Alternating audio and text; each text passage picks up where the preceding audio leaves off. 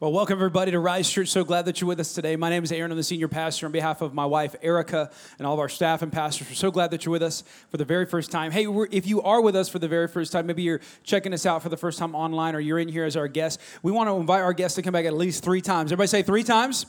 And here's why is I know when you go to a new place, you don't always get the best experience on the first experience. So my hope and our prayer as a staff is that you would come back and check us out at least three times, and hopefully we would be your spiritual family. If you are watching online today, we'd love for you to engage with us uh, during the feed. So a comment, like, share, and of course leave a review. If you're in here, we'd love for you to take out your cell phone and let everybody know. Just check in, tell them, hey, I'm at church, and uh, you should be at church too. And so uh, it's been a great way for us to get connected to our community. We are wrapping up a series, as Pastor Jason mentioned, uh, called "What I Wish." you knew about God because we, we know that every one of us, um, regardless of who you are, we all have a past, and a lot of us come into church with a predisposed idea of who God is, and that's been colored by basically, you know, your past or your experiences, or your church or your pastors or your mom or your dad, and what they thought and saw and taught you about God. And the problem is, is that oftentimes it could be a manipulated or skewed way of really who God is, and so we don't want to create our version of God on what dad told us or what grandma told us or what pastor told us. We want to actually look at the scriptures and see as much about God as what as we can. And again, I gave a caveat in week one. I talked about how He's God, so we're not going to be able to fully con- figure out who He is, but we can get some good insight and some good characteristics on who He is from the scriptures. And so in week one. We talked about God being love, that really a foundational idea and knowledge for you and I need to know is that God is love. He doesn't just have love for us, but He is the embodiment of love for us, and it fundamentally changes how we relate and connect with Him. Week two, last week, we talked about God wanting to know your, God wants you to know His will, that God has a will or a plan for your life. And many times you and I come to a fork in the road, and we want to know specifically, hey, do I go left and do, do I go right? How many of y'all have a fork in the road moment right now, like just in your life or online? Okay, you, you right now are trying to figure out what does God want me to do? And we talked about last week uh, about God's will. Highly encourage you, go check out those two messages uh, on our uh, YouTube channel or on our podcast. We're at every uh, app store out there. And so today we're going to wrap up this series with the third thing that I wish you knew about God. Before we do, we're going to pray today. Father, we thank you Lord, I know that today you have a special word for all of us, and I, I, pray that our minds would be clear and our hearts would be open. That today you have a word for us, and I've prepared notes, but the truth is you have something special that each and us, every one of us, is going to take away from this message today. I pray that my words would be clean and clear. I pray that my heart would come across, there would be your heart that would come across, and that ultimately we would actually learn more about who you are and the nature of you in our lives in Jesus' name. And everybody said, Amen. Amen. Well, the third and final thing I wish you knew about God. Again, I could probably do this for you know months. So we can do this series for a long, long time. But uh, as we wrap up the series, so third and final thing, if I was sitting down having coffee with you, I would want you to know that God is within you.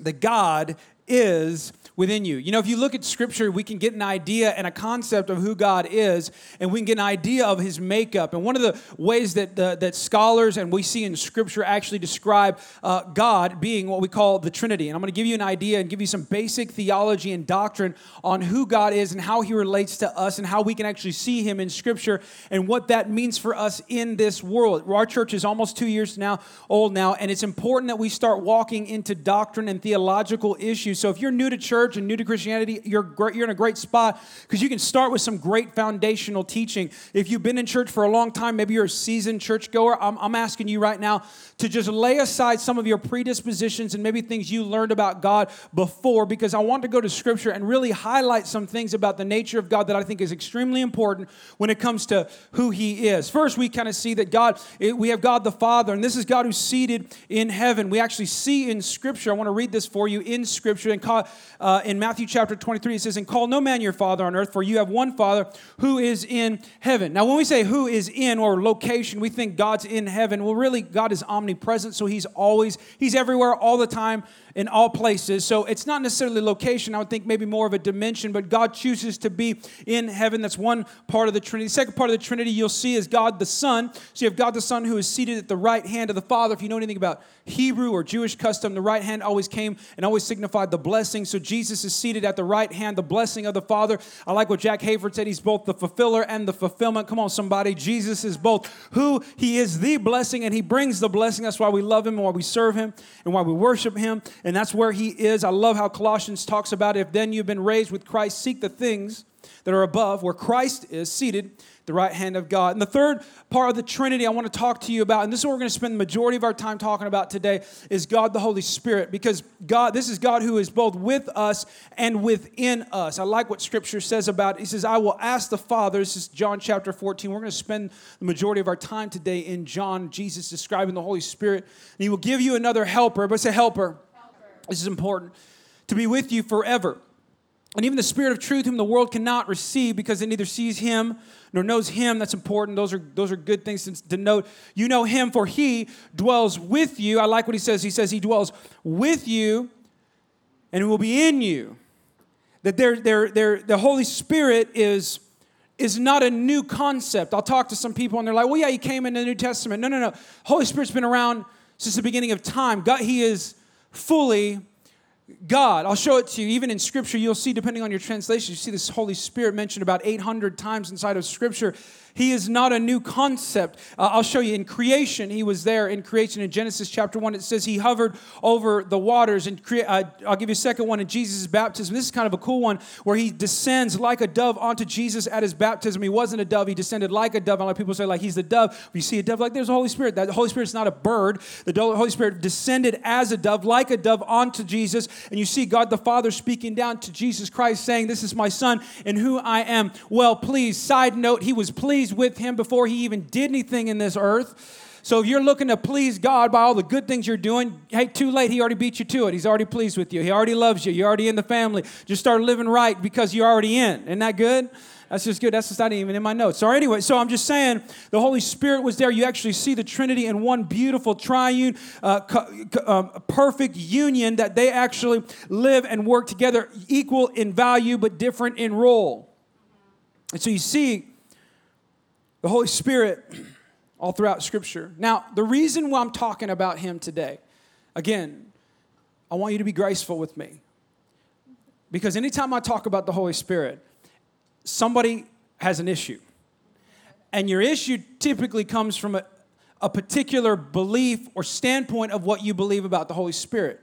And listen, I'm really not in here to kind of change your idea about the Holy Spirit, but I want to teach you some basic doctrinal theology when it comes to the Holy Spirit from the Bible, not from your pastor that you grew up with that you love, not from um, a, a book you read, come on, and, and not from your family who always gave you the Holy Spirit in a certain way. And so, if you're not careful with the Holy Spirit, I've seen this because I grew up in one camp, in one, there's two ditches you can get into when it comes to the Holy Spirit that are unhealthy because I grew up in both of them. I grew up in one ditch and then I learned ministry in another ditch. And so, I'm familiar with both sides and I want to I want to share them with you because I want you to be careful that you don't lean towards one area. The first ditch um, that typically people make a mistake when it comes to the Holy Spirit is they make him strange or they make him weird. What's funny is I've noticed that these people were weird before they met God, so then they were weird, and then they met God, and now all of a sudden, miraculously, now God's weird. And you notice that? And they think that because, because they're weird and they're odd and they have some weird ways of doing things and strange things, they start talking weird and they act weird. And so all of a sudden, now their version and interpretation of the Holy Spirit's now put on you because if you don't experience the Holy Spirit the way they did, come on, you ever met that person? They're everywhere, they're in this church, they're all over, is, is they have cornered the market on the Holy Spirit's expression. And if that doesn't happen in your life, then you're, you don't have them. And, and you got to be careful that you don't make so what happens is is we have some people will have a, an experience with the holy spirit. And i'm not even saying it's wrong. I'm, I'm saying it could be a legitimate holy spirit holy spirit experience. And then what happens is they see that and they make doctrine out of their experience. But we don't make doctrine out of experience, we make it out of the Bible. That's how you get fringe Christian groups and fringe religions and dom- denominations. That's how that's what happens. And so, if you're not careful, if you don't go to the Bible and try to figure out, okay, hey, I had an experience, how does this relate to doctrinal theology when it comes to the Bible and proper hermeneutics? So I don't take a scripture out of context. I want to make sure I'm living the right way. Now, Paul addressed this, okay? Paul addressed this type of person inside scripture. He addresses it in a letter in what we call a book of the Bible called the, the Corinthians. Okay, so he, he, addressed it. It was a letter to the Corinthian church. It was First Corinthians chapter 14. Go back and read it. And he writes a letter. Now, anytime you write a letter, what's your what are you trying to do? You're trying to convey a message to a particular person for a particular reason at that time. Because if you were trying to do all things at all times, your letter would be a, a gigantic series and volumes of letters. Come on, right? So he's writing a letter to the church. Now, if you go back and study historically, theologically about that church, they were it was an interesting church, and it sounds familiar. Okay, it was a fast-growing church. It was a new church. Come on, sound familiar? Was in a big city. Come on. It was in a cultural city. Come on. It was in a city that had all kinds of religions, all kinds of belief systems. Come on, somebody. Y'all, does sound familiar? And so what he was saying is he wanted to address the people who had the who had the Holy Spirit, who had an experience with God, who were Christians, who were on fire with God. Come on, a church that was on fire for God. Come on. You say on fire for I always say when you say like on fire for God, somebody doesn't know what that means. They're like, you're setting people on fire in here? Where's that happening? And so like they were passionate about God, right? And so Paul was addressing a particular issue about a particular belief system, about a particular gifting that was happening in a particular church at a particular time frame. It's you got to study it. You got to know it. Just trust me, okay? And if you don't trust me, go back and read it.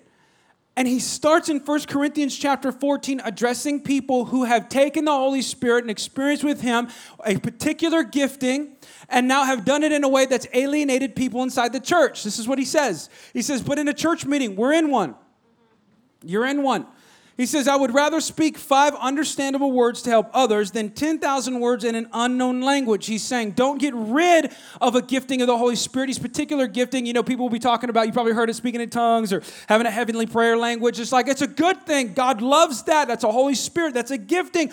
But if you're in church and all you're doing is that, you're, he actually, I didn't even put it in here because I didn't want to offend anybody, but he actually says, if you're not careful and you do that all the time, you're, you look crazy to the people who don't believe. And he says you don't miss out on the opportunity that you have for influence on somebody meeting the creator that you are celebrating and worshiping right now. In fact, he goes on to say, For God is not a God of disorder, but of peace. And in, as in all meetings of God's holy people, he goes on to verse 40, he says, But be sure that everything is done in properly and in order. So what he was saying is he's saying you need to be conscious of what's going on in the church. He's talking to the church leaders, saying, Don't get rid of it but be careful, you're not de- you're so emphasizing it that you've now made people look at you like you're crazy. Now, you and I can get caught up if you're in this ditch in what I call spiritual elitism. Because I've noticed that the people who seem to know God the most from their words act like God the least with their hands. So you say that you're so spiritual and the Holy Spirit lives within you, yet the fruits of the Spirit don't come out in you at all. And it doesn't work like that. Because if you have the gifts of the Spirit, proper gifts of the Spirit should lead to proper fruits of the Spirit. So you should lead your life with love and kindness and come on, come on, all the fruits of the Spirit, self control. And you should actually be the person that's trying to get people connected to the Holy Spirit, not using Him and your elite status now that could you have a certain gifting that separates you from those who don't have it. See all the religious people in the world, and the only people in the history of all church mankind, come on, the only people and the only types of people who would use their knowledge of the Bible and their knowledge of God, because they knew God the best, were the Pharisees in the world that Jesus rebuked. Just be careful. So you have one ditch. Second ditch could be that because you saw the Holy Spirit manifest or giftings in a certain church in a certain way, in a weird way or a strange way, or you don't fully understand Him, you ignore them altogether. That's another ditch. That's the other side. So you might overemphasize and over spectacularize. Come on. You got to see a sign and wonder. If you're a sign and wonder person all the time, like you, you miss the supernatural for the spectacular. And they're not always linked. Sometimes the supernatural is that God just came in and made sure you changed your, He changed your life rather than you saw the manifestation of a gifting. And so, because of that issue you had with the church, you moved into the other camp. This is the camp that I learned ministry in, where it was like we didn't even believe it. Like, like we believed in the Holy Spirit, but we didn't ever talk about him. We never worked with him. We never understood him. We never preached about him. We never taught about him. So, like, he was just altogether silent and ignored. And that's another ditch that if you're not careful, we don't eliminate the Holy Spirit because we don't understand him. That's not how it works. And so, our job as Christians, our job as, as, as, as followers of Jesus, you need to know this like the proper Christian walk was designed to work with the Holy Spirit. That's the way it was designed. And, and my fear as we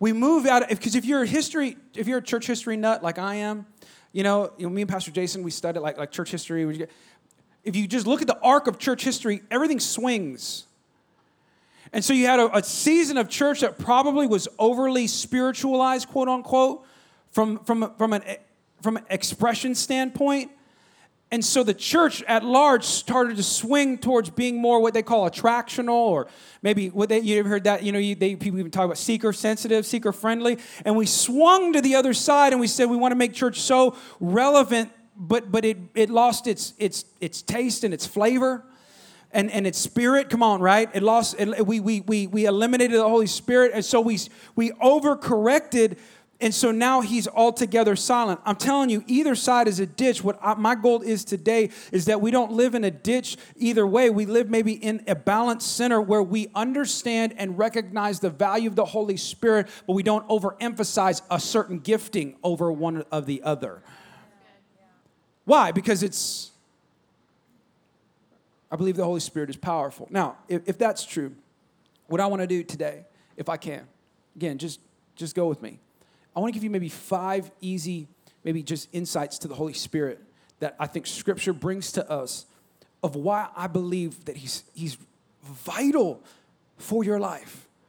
He's, he's vital. We are a spirit filled church. Can I make that clear?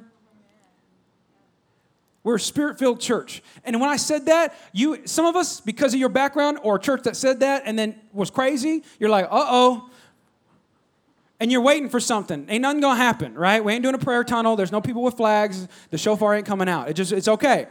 It's gonna be all right. And I'm not against any of those things. And there are some churches that do that. That's fine. It's not evil, it's not wrong. I'm just saying that that's not the way we do it here. That's okay. We have to be okay with the different expressions, different church, all kinds of church, all kind of people, right? So, so what I'm saying is, if that's the truth and the Holy Spirit is valuable, then we need to know how to relate to Him. And I want to give you five ways, five um, maybe maybe uh, insights to thoughts on all the Holy Spirit that could be powerful to you. First one is this: uh, that He is God. That He he is God. I want to read you a scripture. It says, May the grace of the Lord Jesus Christ and the love of God. So you have, said the grace of the Lord Jesus Christ and the love of God. Got two, parts of the Trinity. And then the fellowship of the Holy Spirit. So you see all of them work together. Be with you all. He, so you need to know this that it's he, the Holy Spirit is not junior God.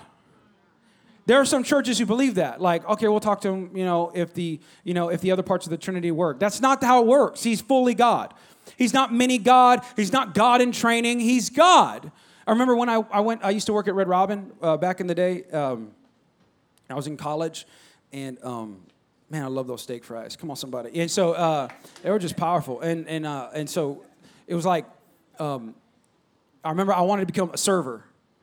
And in order for me to become a server, how many y'all remember Red? Can we all y'all like Red Robin? You know what I'm saying? It was Red Robin. Yeah, yeah, you're welcome. So all right, so marketing, and so I, I became a server, but before I became a server, I had to become a server in training. And the reason I had to become a server in training is I didn't know how to do anything. I didn't know how to be a server. So I had to like figure out how to do the you know point of sale system and how to hold the glasses and how to take an order and learn the menu. And, and so I was a server in training because I didn't know what I was doing. The Holy Spirit is not God in training. He is equally God.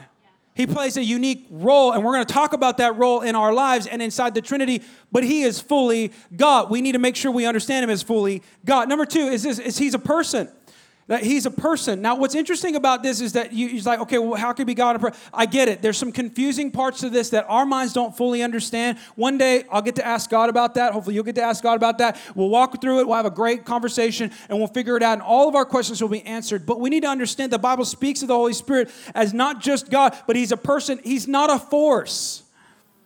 Like, how many of y'all like Star Wars in here? Raise your hand if you like Star Wars. Not just all good. It's like, yeah, you can watch a movie that's not wrapped in Christian principles. It's all good, okay? Like, you're not, God's not mad at you. So, like, Star Wars, great movie, right? So, but, but in Star Wars, there's this thing called the Force. Y'all know what I'm talking about? It's like how Vader would like you know choke somebody from a distance, you know, like and how they can block you know lightsabers and all this kind of stuff, and they would to. It's like all of a sudden now you can heal people. It's weird. Just, so, I, I feel like whenever somebody, some people talk about the Holy Spirit, they talk about him like he's the Force on Star Wars. He's not a force. He's a person. The, the Bible speaks about how he can be he, he can be lied to. You can't lie to a force. How you gonna lie to a force? That's weird.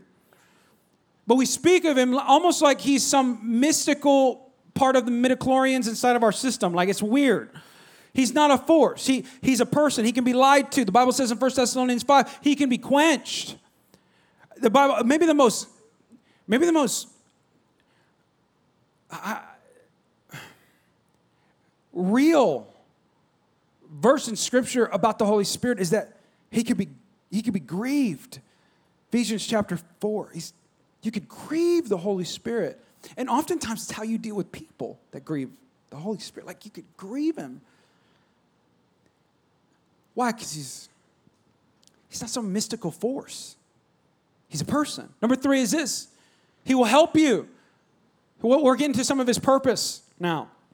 Like, why is he here? What does he do in the world? I like what John chapter 16 says, Nevertheless, I tell you the truth, it is to your advantage that I go away. This is Jesus talking about the Holy Spirit, saying, I got to go. For if I don't go away, the helper, but say the helper, this is important. The helper will not come to you, but if I go, I will send him to you. That I'm going to send as soon as I as soon as I kind of head off, I'm going to send the Holy Spirit, God, God, the Holy Spirit, to be your your helper. Greek word there is uh, called parakletos. It's really really good, and it actually says this. It means this. It means to be the intercessor or the counselor or the comforter or the helper. If you need somebody to intercess on your behalf, it's the Holy Spirit. If you need some comfort right now, anybody like stressed out, you're like, man, I can need some comfort. I'm in some uncomfortable uncomfortable situations. I'm in a little bit of pain. I'm in a little bit of anguish. You need the Holy Spirit. If you need some counseling, some of the best wisdom will come from the counselor. The great counselor will come in and give you a word of knowledge. We're actually going to talk about that in just a minute. Or if you need just some basic help, that is what the Holy Spirit is. Side note, if you're a woman in here and you're married, you need to know this that the Bible equates you and uses the same word, parakletos, helper, for you and the Holy Spirit as you are to your husband. Isn't that good? So just know you're not less valuable in marriage. You're just as valuable. You just play a different role. Hey, you were equated to the Holy Spirit. That's good. I was just like, you know, you got a happy wife, happy life. No, if you value your life, you're going to value your wife. Like Dr. Seuss up in here. Why? Because he's sent to help us. If you need boldness, if you need strength, if you need hope, come on, how many y'all need some hope in here? When you ask God to send you peace, sends you the Holy Spirit. And so sometimes we can confuse it. We'll say, like, a God come into my heart. Well, yes, but it's God the Holy Spirit, right? And so we can say language sometimes it even confuses things. So I get it. Like, I've been doing this for almost two decades. Things are still, some things are still confusing. But we don't ignore him because he's valuable. Number four is this he will convict you. Now, when I said that, everybody in here was like, oh, here it comes. I knew it. I knew it. He's about to say turn or burn. That's it. Let me read you a scripture Bible says the Holy Spirit, Jesus goes on to say, and when he comes, he will, remember, he's a he, he's not a force. He will convict the world concerning sin, righteousness, and judgment. And the reason some of you makes that makes reason that makes some of us upset and frustrated and nervous and uneasy is because when I said conviction, you heard condemnation. And they're not the same thing. Condemnation is a tool of the enemy, conviction is a tool of the Holy Spirit. When I say condemnation, best way to think about it like this condemnation typically means it's, it's, it's, it's Satan reminding you of who you, you were, and it's wrapped in hopelessness. Conviction is reminding you who you are, wrapped in hope. And the Holy Spirit will come and remind you. You ever had that moment where you're about to do something wrong and something in you just don't feel right? Well, number one, that was your mama praying for you and your grandmama praying for you, talking about Lord, just tell, just let him know when he ain't doing the right thing. I can't tell you how many things I was involved in, been around, and I just knew. It was my mom. She just be praying for me. She just, she just, just, just help his heart, Lord. Just let him know it's conviction. And and and there's a difference between conviction and condemnation. And when, when the Holy Spirit comes, He's going to convict us to remind us who we are in Christ. My wife does this with me and our kids, um, like the Holy Spirit, the helper. She comes and reminds me. She's it's like my kids. I got five boys. They're all young. They're all under the age of twelve. Just pray for me. Anyway, um, and so they'll do something wrong, you know. So so that they one of them will punch their brother, right? Because that's what brothers do. So one punches the other. And my natural reaction as a parent, you maybe you're like this, is you'll highlight the thing that they did wrong. Because our understanding of it is, in our minds anyway, we say, if I tell them what they did wrong, they won't do it again. Which, by the way, most religious people think like that. If I just tell them that it's sin, they won't sin no more. And the problem with that thinking is that you know sin, and yet you still do it. So I'll say something like, Why do you always punch your brother? You're always punching him.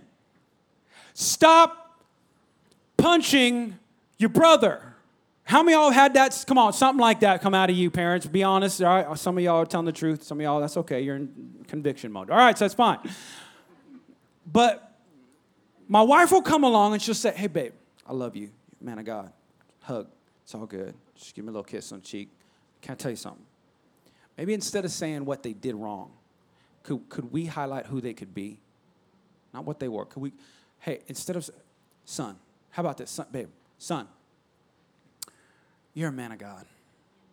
We don't, men of God don't hit like that. That's mean. We're not mean. You're, you're powerful. You're, you're kind. You're gentle. You're sweet. Come on. You see, you see the difference? You see the difference? And so Holy Spirit will, will do that. He'll come in and he'll say, hold on, that, that's not who you are. You're, you're, you don't belong in that party. That ain't, that ain't you. Come on. That's not how you talk to your wife. Come on, come on. Y'all had that moment, right? Come on. That's not how you treat your kids. That's not what, come on. We walk into work like this. Come on, we, we treat people right. Come on. You, he reminds us of who we are by convicting us of who we are in Christ. Come on. And that's part of the power of having the Holy Spirit in your life. Number five, as we wrap up, and I'm done, is He will guide you in truth. Scripture says it like this when the Spirit of truth comes, He will guide you into all truth, for He will not speak on His own authority, but whatever He hears, He will speak, and He will declare to you the things that are to come. The Holy Spirit has this incredible way of opening your eyes spiritually to the things you never saw before. Um, have you ever read the Bible? Anybody in here, if you're honest, have you ever read the Bible and you read something and you're like, what in the world was that? Anybody but me. Just come on. If you're online, raise your hand. Act like you got deodorant on and you're proud of it. Okay, great. Sometimes you read the scriptures, and I've been doing this for a long, long, long, long time. And I'll read the Bible sometimes, and I'm like, man, I don't understand that. And then I'll read it again and again. And then sometimes I'll read it and I'll be like, I never saw that. I never, I never, I never knew that happened. The other day, I was um, I was talking to a friend of mine. He's like a Marvel junkie, like a Marvel superhero junkie, and um, he was telling me stuff about like backstories of like how many y'all like the Marvel movies? Like, like okay, you can like a Marvel movie, you know, like Captain America, whatever. And so um, he was telling me like backstories about the movies and the characters and the comics, you know. And I'm like, and he goes, now go watch it. This is what he said. Now go watch it, and then you'll like see some cool things. So I was watching. I was like, oh I never saw that because I didn't know it was connected to this person, that was connected to that, and that's why he did this and this. I'm like, oh my gosh. And it totally opened my eyes. I saw another layer, come on, of the movie. That's what the Holy Spirit does with the Bible. Because if you ask him, I'm telling you, if you ask him, you got to acknowledge him. You got to recognize he's alive. He's active. He's in you and he's around you. You ask him, Lord, just show me something. If you have struggles reading the Bible, Jesus, will you send the Holy Spirit? Will you just, Holy, will you help me understand this word? And you'll read it and you'll be like, I never saw that before. It happens all the time. One of the best advice I give to people who are trying to understand the Bible more is I say, ask the Holy Spirit to reveal truth to you. Like, there's practical tools, and obviously, you know, study Bibles and ways to examine and look through things. But one of the best things you could do is just stop, pray. Holy Spirit, will you reveal something to me today in my Bible plan? I would rather you read one verse and digest it and make sure you understand it, and the Holy Spirit work it out in your spirit one month, than you trying to read 800 verses a day and don't understand any of it. What do you think Paul was saying? He was saying, I want, I want you to live a spirit filled life so that you can know what you know. Holy Spirit will open your eyes to God's word in ways you'll never see, you've never seen before. My wife and I planted this church about two years ago. And we've seen the hand of God move in every way possible. Um, you ever been a part of something where you feel like it's so good, you know it ain't you? Right? Like, I don't know how that happened. I know, I know I ain't that good. I know. Like, ain't nobody need to tell me. Y'all heard my messages. It ain't my preaching. And so it's like, I look back on, our, our on, on the genesis of our church. Some people don't know this. You know, I had a six month depression before this church started. And the only thing that got me through, I'm just telling you, like, I'm just telling you, the only reason this church is here is because of the Holy Spirit. Period. I, will take it further. The only reason I'm here on this earth is because of the Holy Spirit. My, my mama prayed for me. She said, make his heart soft and tender to the things of God. What was she praying? She was praying, Holy Spirit, communicate to him. Let him know that he's not alone. And I, I know that there's some things that you guys are going through right now in this world. You're not going to make it if you don't have the Holy Spirit.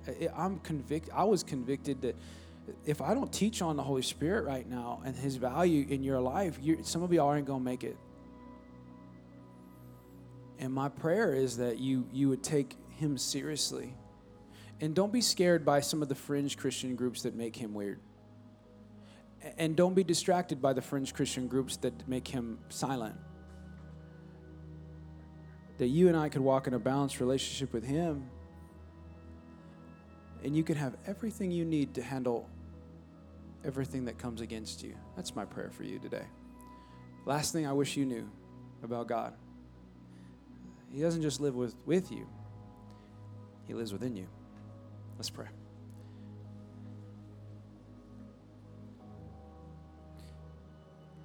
Holy Spirit,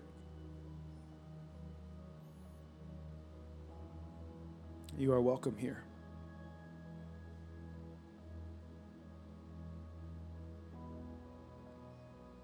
Forgive us as a people if we've never properly acknowledged you.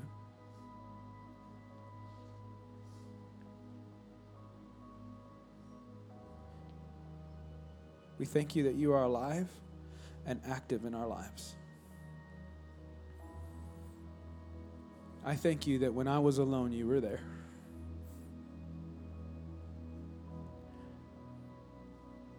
I thank you that when we're in pain, you are our comfort.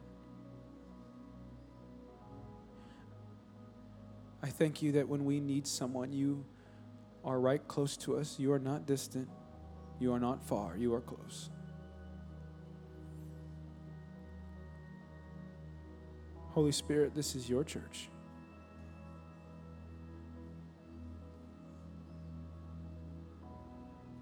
Holy Spirit, you bring us peace when we're struggling. Holy Spirit, you bring us wisdom when we need counsel. When we're at the end of our rope, Father, you, you send the Holy Spirit to comfort us, to help us. And I pray